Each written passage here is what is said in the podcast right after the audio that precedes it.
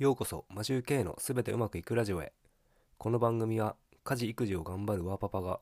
昨日よりも成長してポジティブに生き抜いていくというテーマでお送りしています。皆さんいかがお過ごしでしょうか？マシュー K です。今回は値上がりする前に自己投資として買ってみたというテーマでお話をしたいと思います。皆さん最近自己投資されていますか？自己投資といえば本が手軽で一番コスパが良かったりセミナーで勉強したり資格の勉強をしたりといろいろあると思います。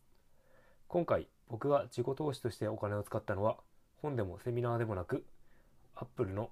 Magic Trackpad 2です。トラックパッドはノートパソコンのマウスの代わりに操作するもので Windows だとタッチパッドと呼ばれる部分です。なんだガジェットかよと思った方もいるかと思いますが今円安が進んでしまって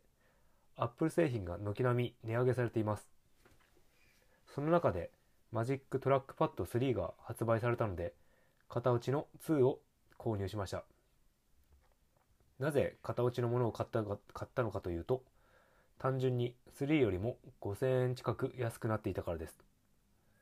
トラックパッドをいろいろ調査してみると2と3の違いは形状が少し変わったのと付属のケーブルが USB Type-C に変わっただけで性能が同じということでした。会社では iMac を使っていてマウスを使っているので形状的に指の部分が痛くなったり重量が見た目と違って重かったりとして難があったので前々からトラックパッドを使おうと思って今回購入してみました。家では MacBook Pro を使っているのでトラックパッドには慣れていてかなり使いこなしていると思うのでそれを iMac でもやってみたら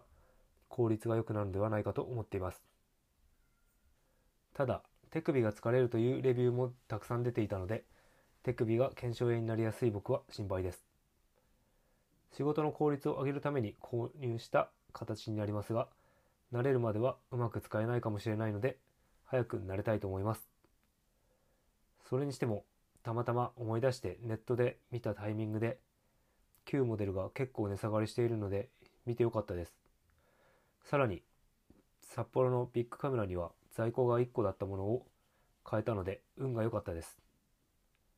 小ネタなのですが今円安でアップル製品が値上げしていますが量販店ではまだ値上げが反映されていないらしいのでアップル製品を買うのであれば量販店がお得かもしれません。これからも浪費ではなく投資にお金を使っていきたいと思います。今回はこれで終わりたいと思いますいつも聞いていただきありがとうございます。それでは今日も良い一日をお過ごしください。マシュウケイでした。